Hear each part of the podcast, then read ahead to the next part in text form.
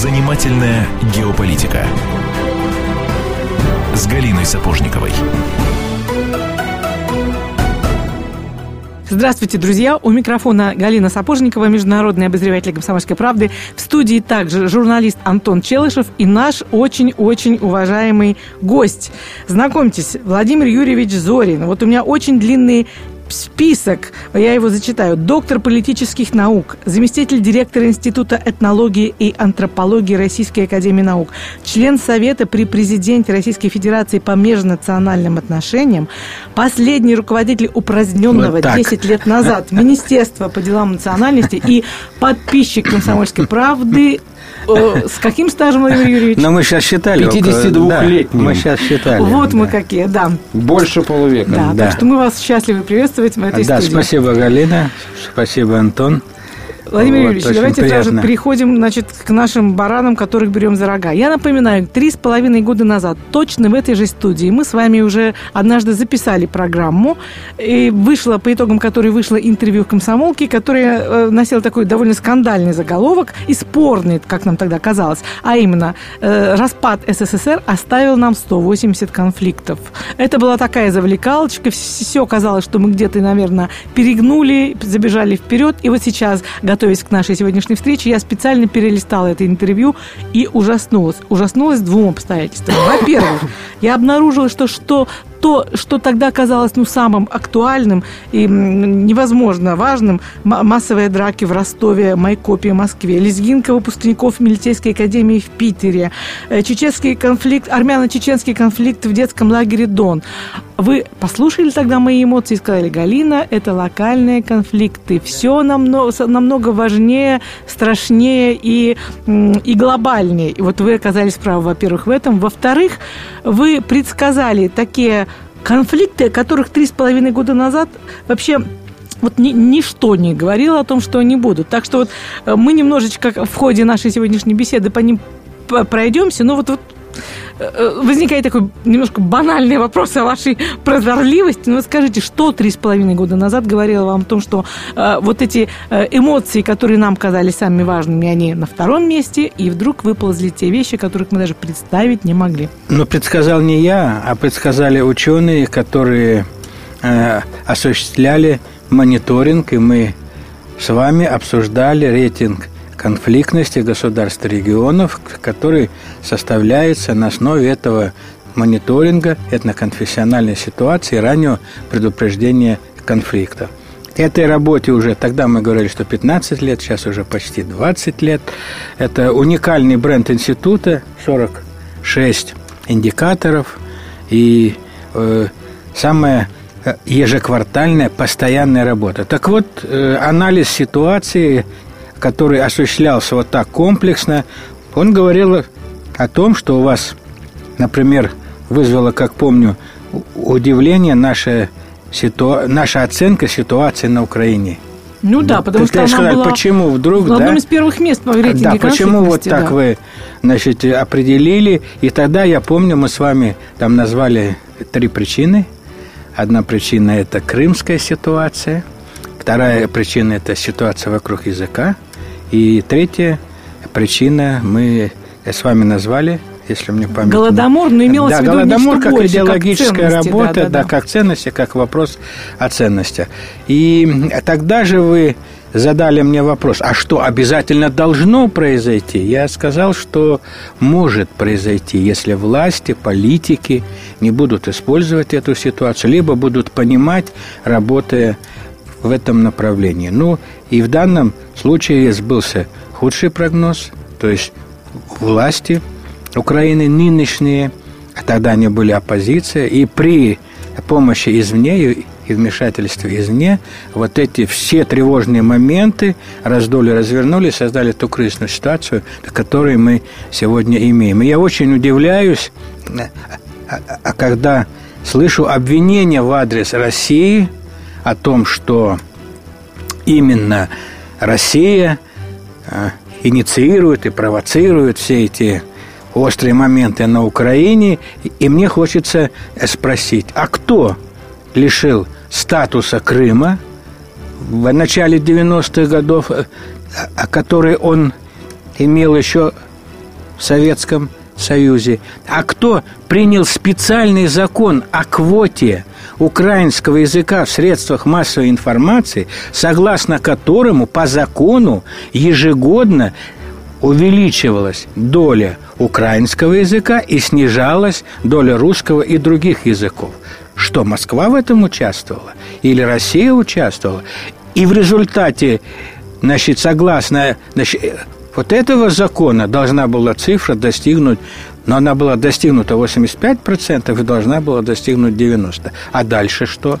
И это в то время, когда Украина э, подписала хартию о языках.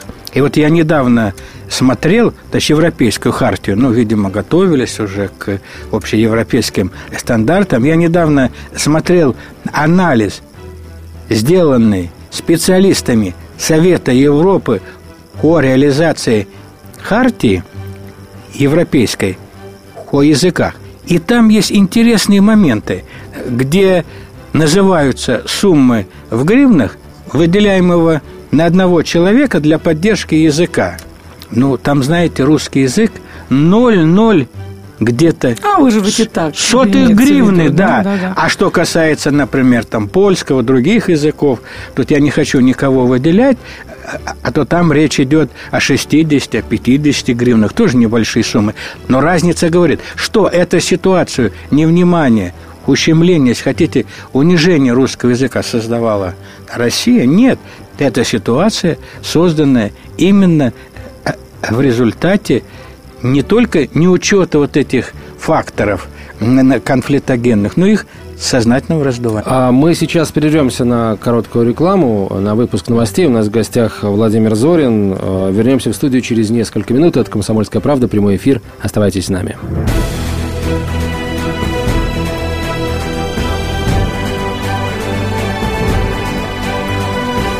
Занимательная геополитика с Галиной Сапожниковой. Мы продолжаем. А, Галина Сапожникова, Антон Челышев и наш гость Владимир Зорин, доктор политических наук, профессор, а, член Совета при президенте по межнациональным отношениям.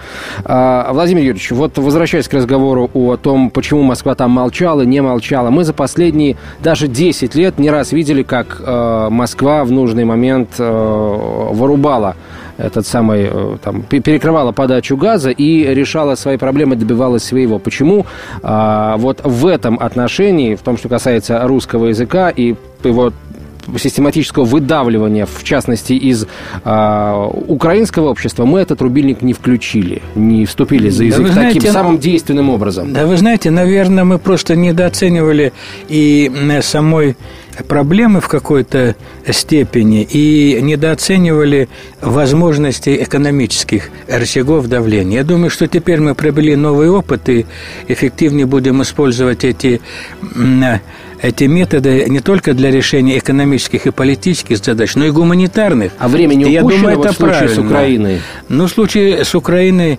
ситуация очень сложная и в значительной степени время упущено. Но вы знаете, как иногда говорят, зато ясно, кто есть кто – я, а мне вот не все ясно, Владимир так, Валерьевич. Мне остался э, вопрос по Крыму. Вы так вот, как бы сказать, обреченно говорили о Крыме. В, э, в каком смысле? В том смысле, что судьба его была будто бы преодолена. К счастью, счастливая судьба, которая закончилась хорошо, потому что сейчас крымчане, наблюдая на телеэкранах э, за тем, что за событиями, которые происходят у их ближайших соседей, жителей Юго-Востока, они, конечно, так крестятся, я думаю, мелко-мелко и много-много раз.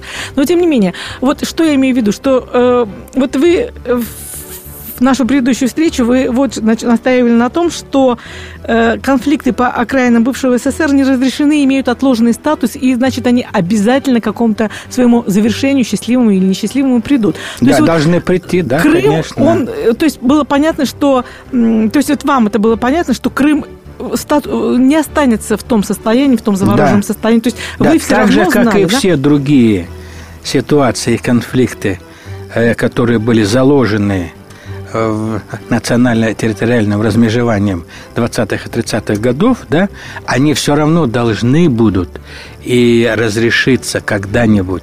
Это вопросы. То есть это закон и правила такое, да? Это, знаете, ну, как бы закон жизни, и потому что, ну, вот, например, отвлечемся, мы с вами тоже говорили о Гагаузии, да?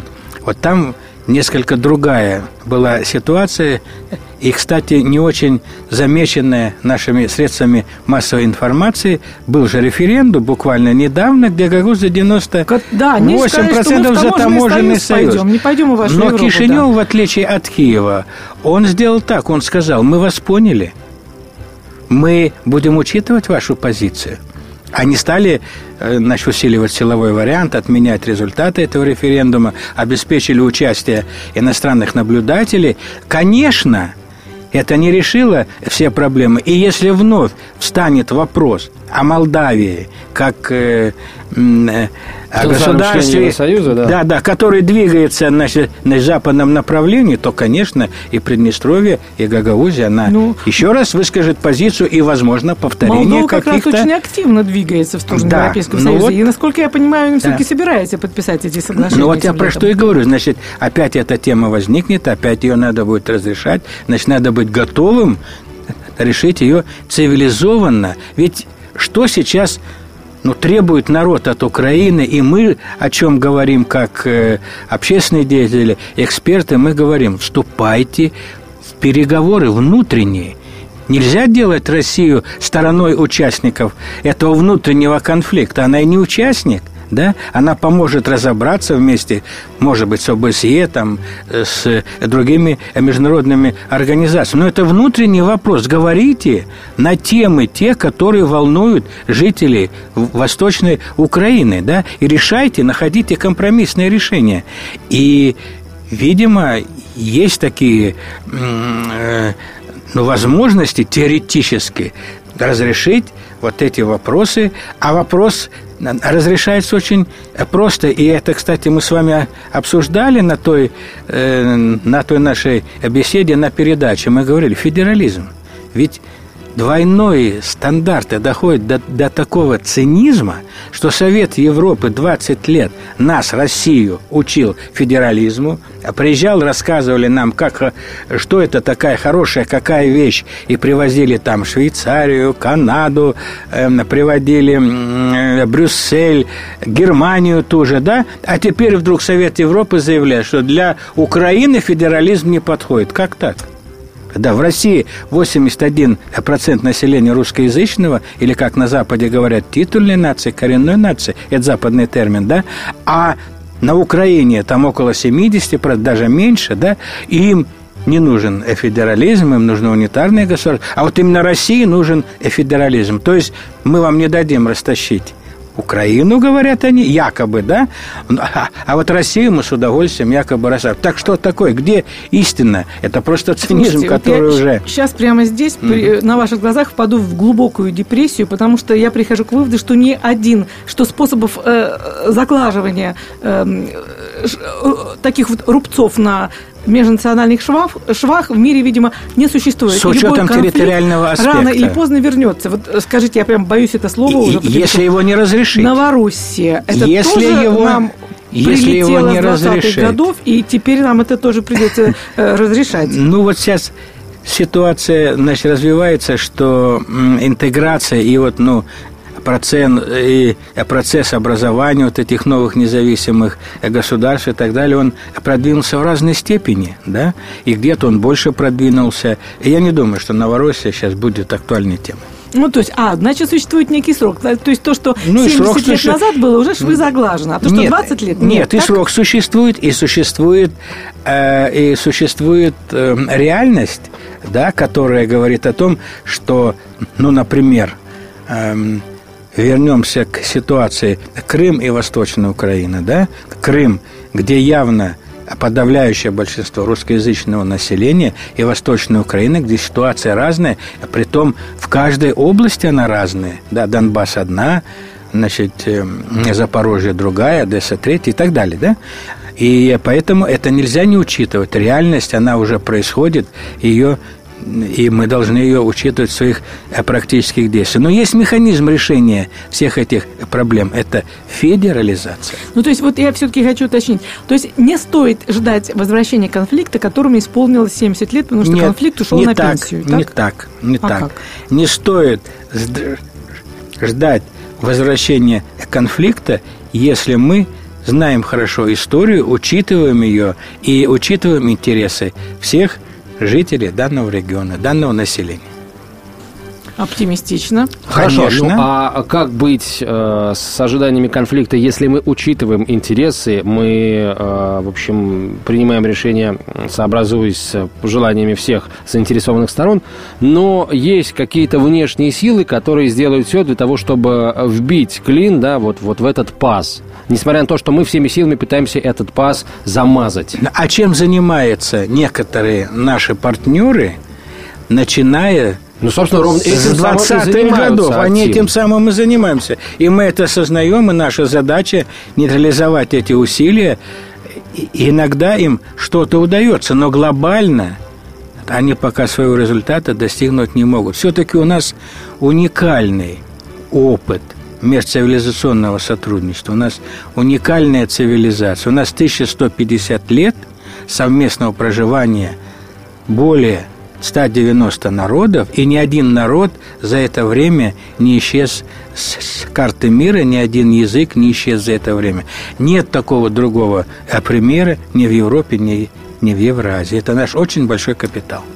А, Владимир Юрьевич, а, тогда вот э, сколько, вообще сколько есть времени еще сейчас а, у, у нас или э, у мирового сообщества, у самой Украины в первую очередь, на то, чтобы погасить этот конфликт, ну и э, сделать все так, чтобы ситуация не привела к разжиганию вот этого цивилизационного даже, по сути, да, ментального конфликта между украинцами восточными, там, среди которых, которые говорят по-русски и мыслят как русские люди, и украинцами западными, которые таковыми не были никогда. Антон, вы знаете, я вот здесь э, немножко бы с вами не согласился, а потому что сейчас сложилось мнение, что там все как бы разное, что это все вещи несовместимые.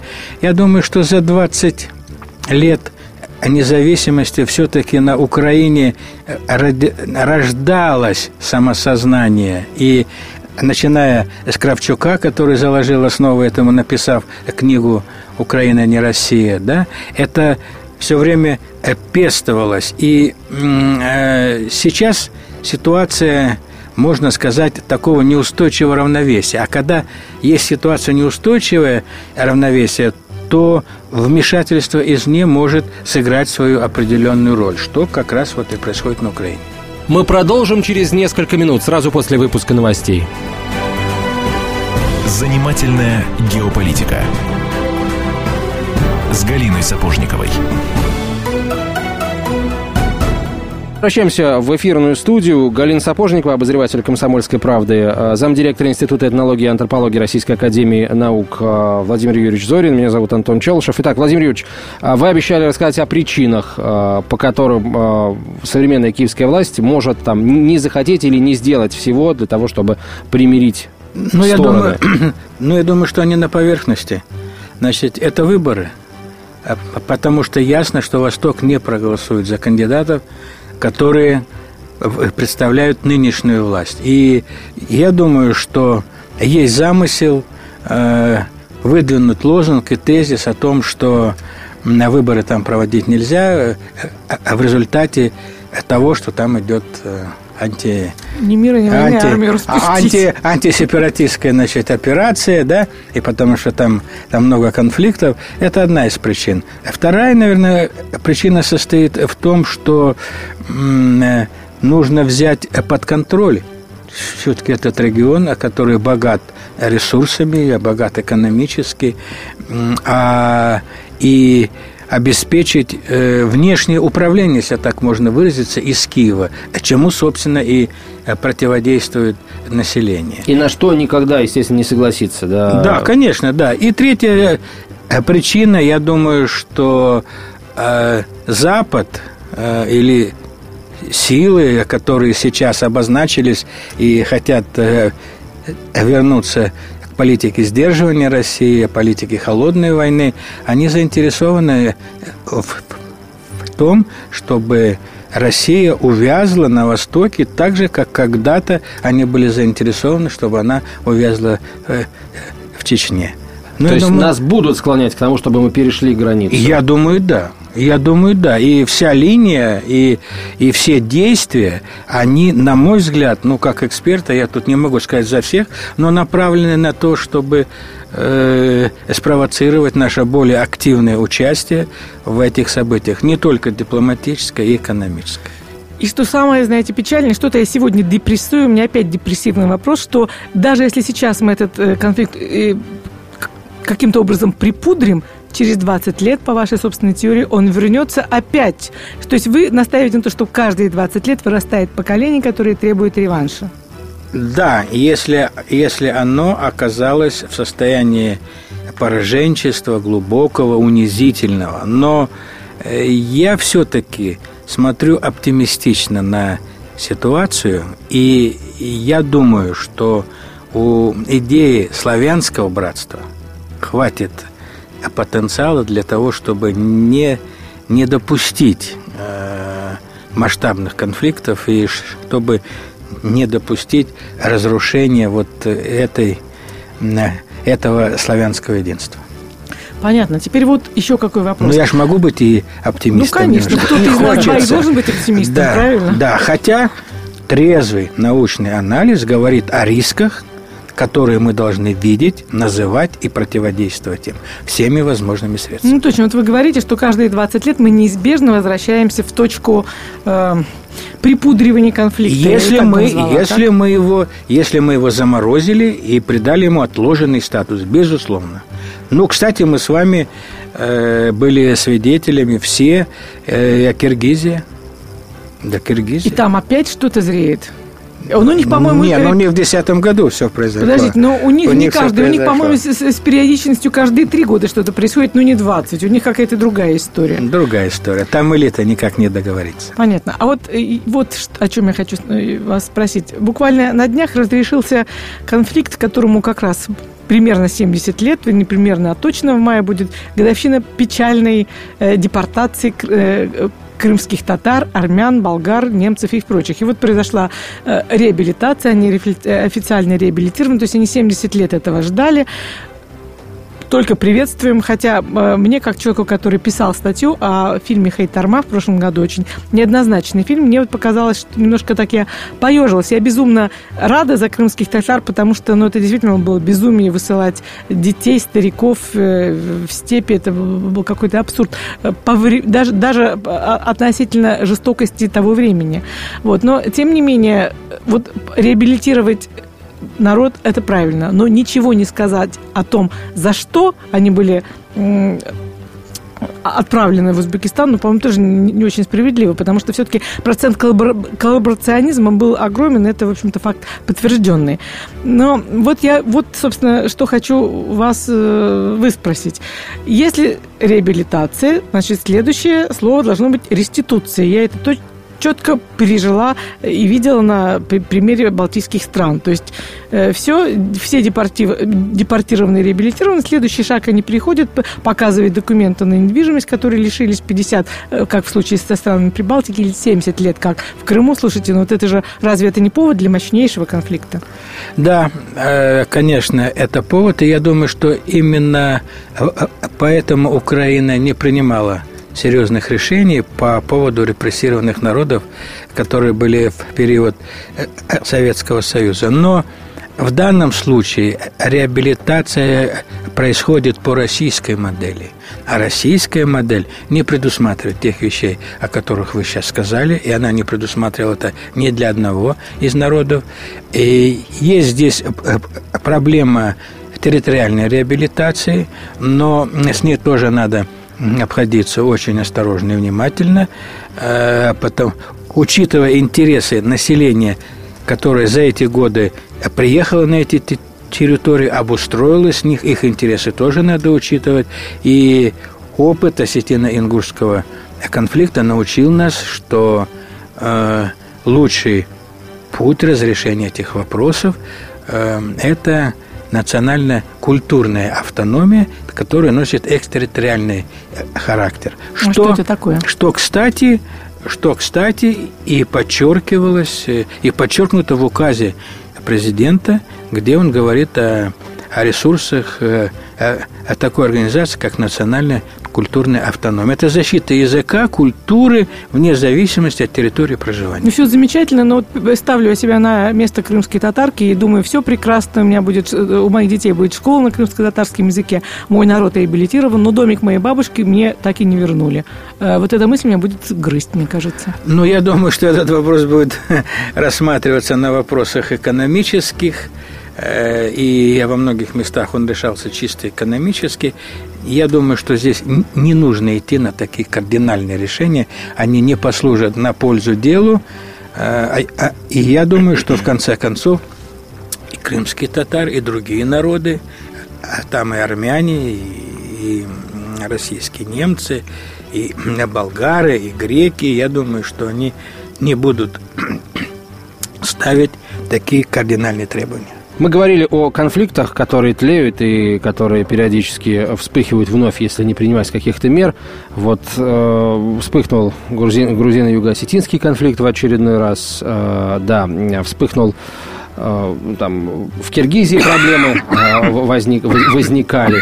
Э, у меня вопрос о будущем конфликт Приднестровского и в первую, наверное, очередь конфликта Нагорно-Карабахского. Вот там-то как раз, э, если говорить об Азербайджане, точно совершенно выросло поколение, которое жаждет реванша, и самое главное, есть возможности у этого реванша, возможности финансовые у Баку, и новые вооружения закупаются, и вот недавно прошли учения в собственно, в Нахчеванском, в Нахчеванском автономном районе, по-моему, именно так он называется, это, по сути, а, территориальное образование а, азербайджанское на армянской территории. Вот. Ну как, это, это эксклав такой азербайджанский. Вот. Э, и очень много и давно ходит разговоров о том, что Баку может, в конце концов, э, в общем, взять, да и вернуть себе на Горный Карабах и еще семь азербайджанских районов, которые вместе с Нагорным Карабахом были в свое время э, армянскими вооруженными формированиями оккупированы. Антон, вы затронули очень актуальную и острую тему. Я бы сюда еще добавил и Приднестровское. Да, безусловно. Да, и Приднестровское э, измерение этого вопроса.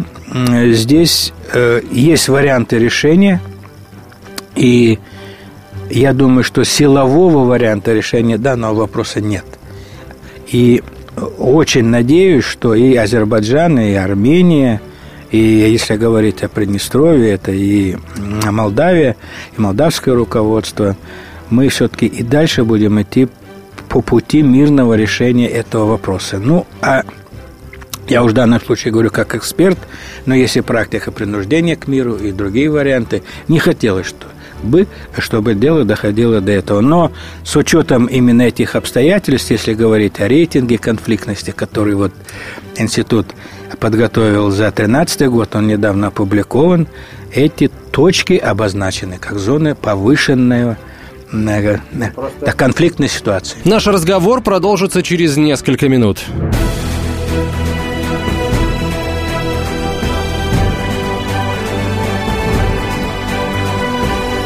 Занимательная геополитика с Галиной Сапожниковой.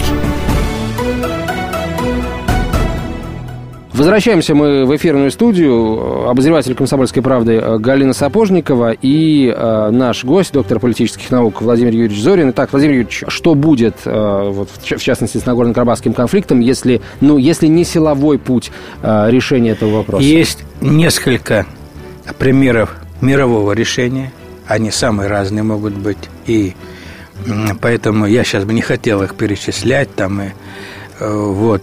И э, самое главное, вы знаете, я, я глубокий э, сторонник того, что лучше 10 лет переговоров, чем один день войны. Хорошая такая фраза для заголовка, я бы сказала, да. Ну что, значит, у тебя, собственно, заголовок твоего материала по итогам этой программы, Галь, есть? Да, но я бы хотела вот сейчас взять слово, потому что, слышите, я шуршу бумажками, это я держу в руках свеженький, буквально несколько дней назад вышедший рейтинг конфликтности в странах и в стране.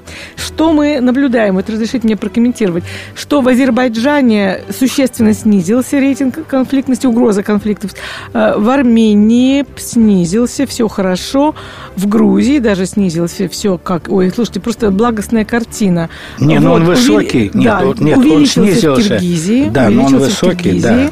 Слабая напряженность в России это радует, слабая напряженность в Таджикистане, Украина, ну это понятно, что Украина конфликтные ситуации. Вот и э, очень сильно снизился в Южной Осетии, это приятно. Вот любимый вопрос, который я задаю практически всем гостям нашей программы. Билет куда брать? Где конфликт?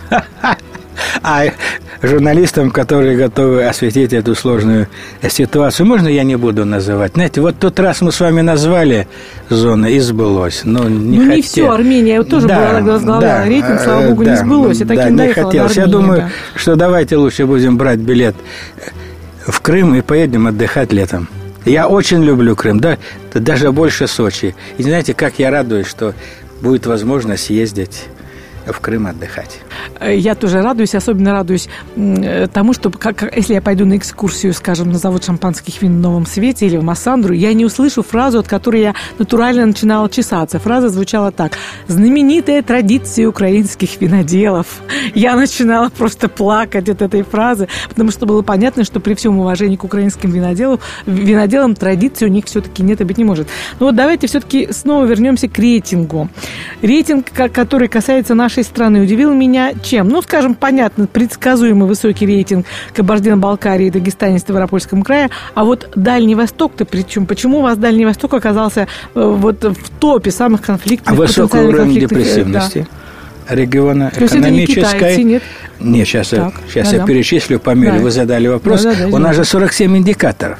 Да вы что? Не, ну я же говорил так, об этом в нашем рейтинге. Да. То есть и межнациональные отношения – это один из них, и СМИ – это один из них, и иммиграция – это один из них, там есть экономика, экология и так далее. И этот э, рейтинг, он по э, комплексу. Вот вы обратите внимание, что когда мы производим соцопросы – никогда в соцопросах, если ситуация стабильная, межнациональные, межконфессиональные отношения не стоят в начале. А в начале что стоит? Социальные вопросы, здравоохранение, там, медицина, образование. И обычно вот вопросы, о, о которых мы сейчас говорим, это 15, 13, 10 позиция. Но иногда вот эта напряженность растет общая, и на фоне о, вот общей напряженности она часто направляется или как бы локализируется через форму межнациональных отношений. И в данном случае здесь э, о Дальнем Востоке весь комплекс и это и депрессивный экономический регион, это и удаленность от центра, это и очень сложная и отрицательная демография. Если наша страна уже прекратила убывание даже независимо от э, крымского ресурса, который мы получили сейчас из Севастопольского, то на Дальнем Востоке этот процесс продолжается. Я бы сюда добавил очень сложную ситуацию значит, вокруг этого природного бедствия, это миграция, безусловно. Вот. И весь этот комплекс вопросов говорит о том, что ситуация там сложная, и я думаю, что новому руководству округа, в частности, Дальневосточного, там есть над чем поработать. Ну что, а вот еще какой интересный фрагмент тут у нас прямо вот поспело к эфиру а, предложение одной из думских фракций, речь идет о фракции партии КПРФ, внести несколько новых граф в паспорт.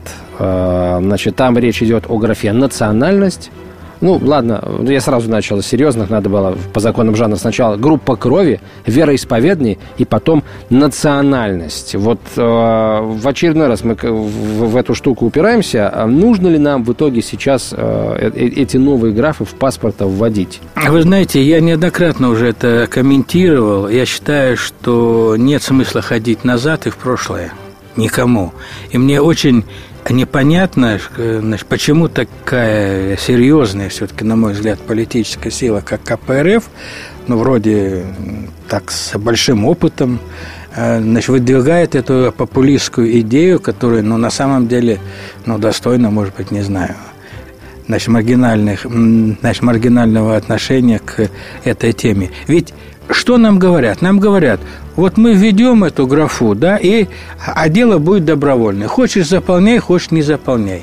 Если я в обществе нормальных людей, то никого не волнует, заполнил я эту графу или нет. А если я в обществе людей, настроенных радикально, националистически. Это, и национализм, он же бывает и от большой, и от малой, от периферийной нации. Да? Он, ну, на мой взгляд, это равно опасная вещь. И тут, э, равно неприятная. Равно неприятная вещь и так далее. Тогда человек оказался в этой среде, да, где говорят, ах, а ты что, не указал в своем паспорте национальность?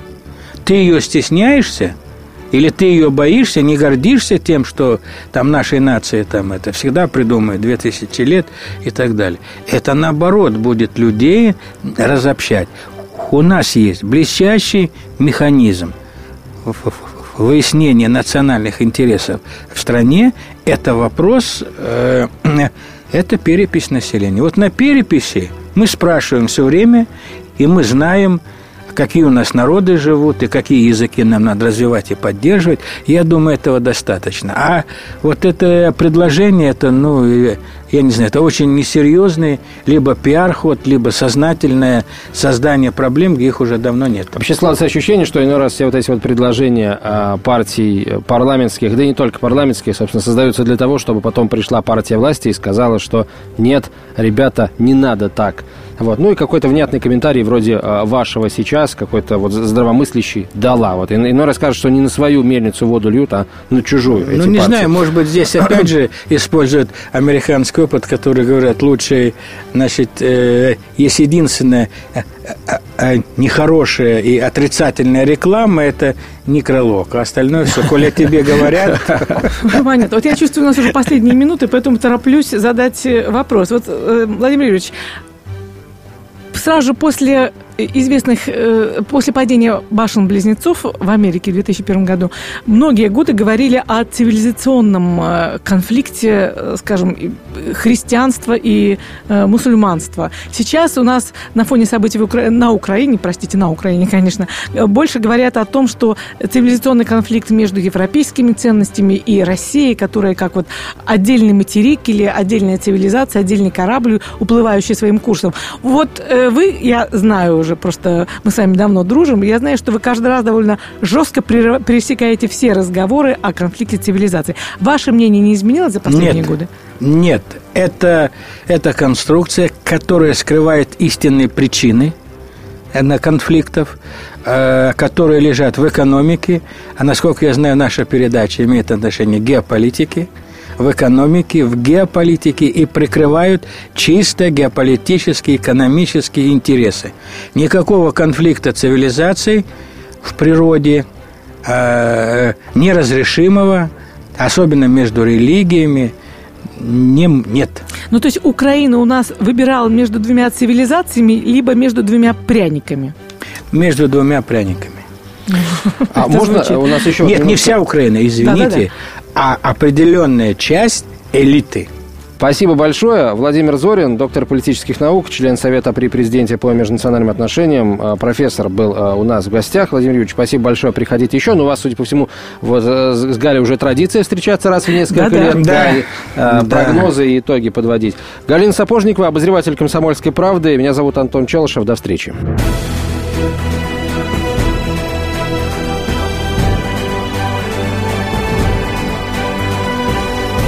Занимательная геополитика с Галиной Сапожниковой.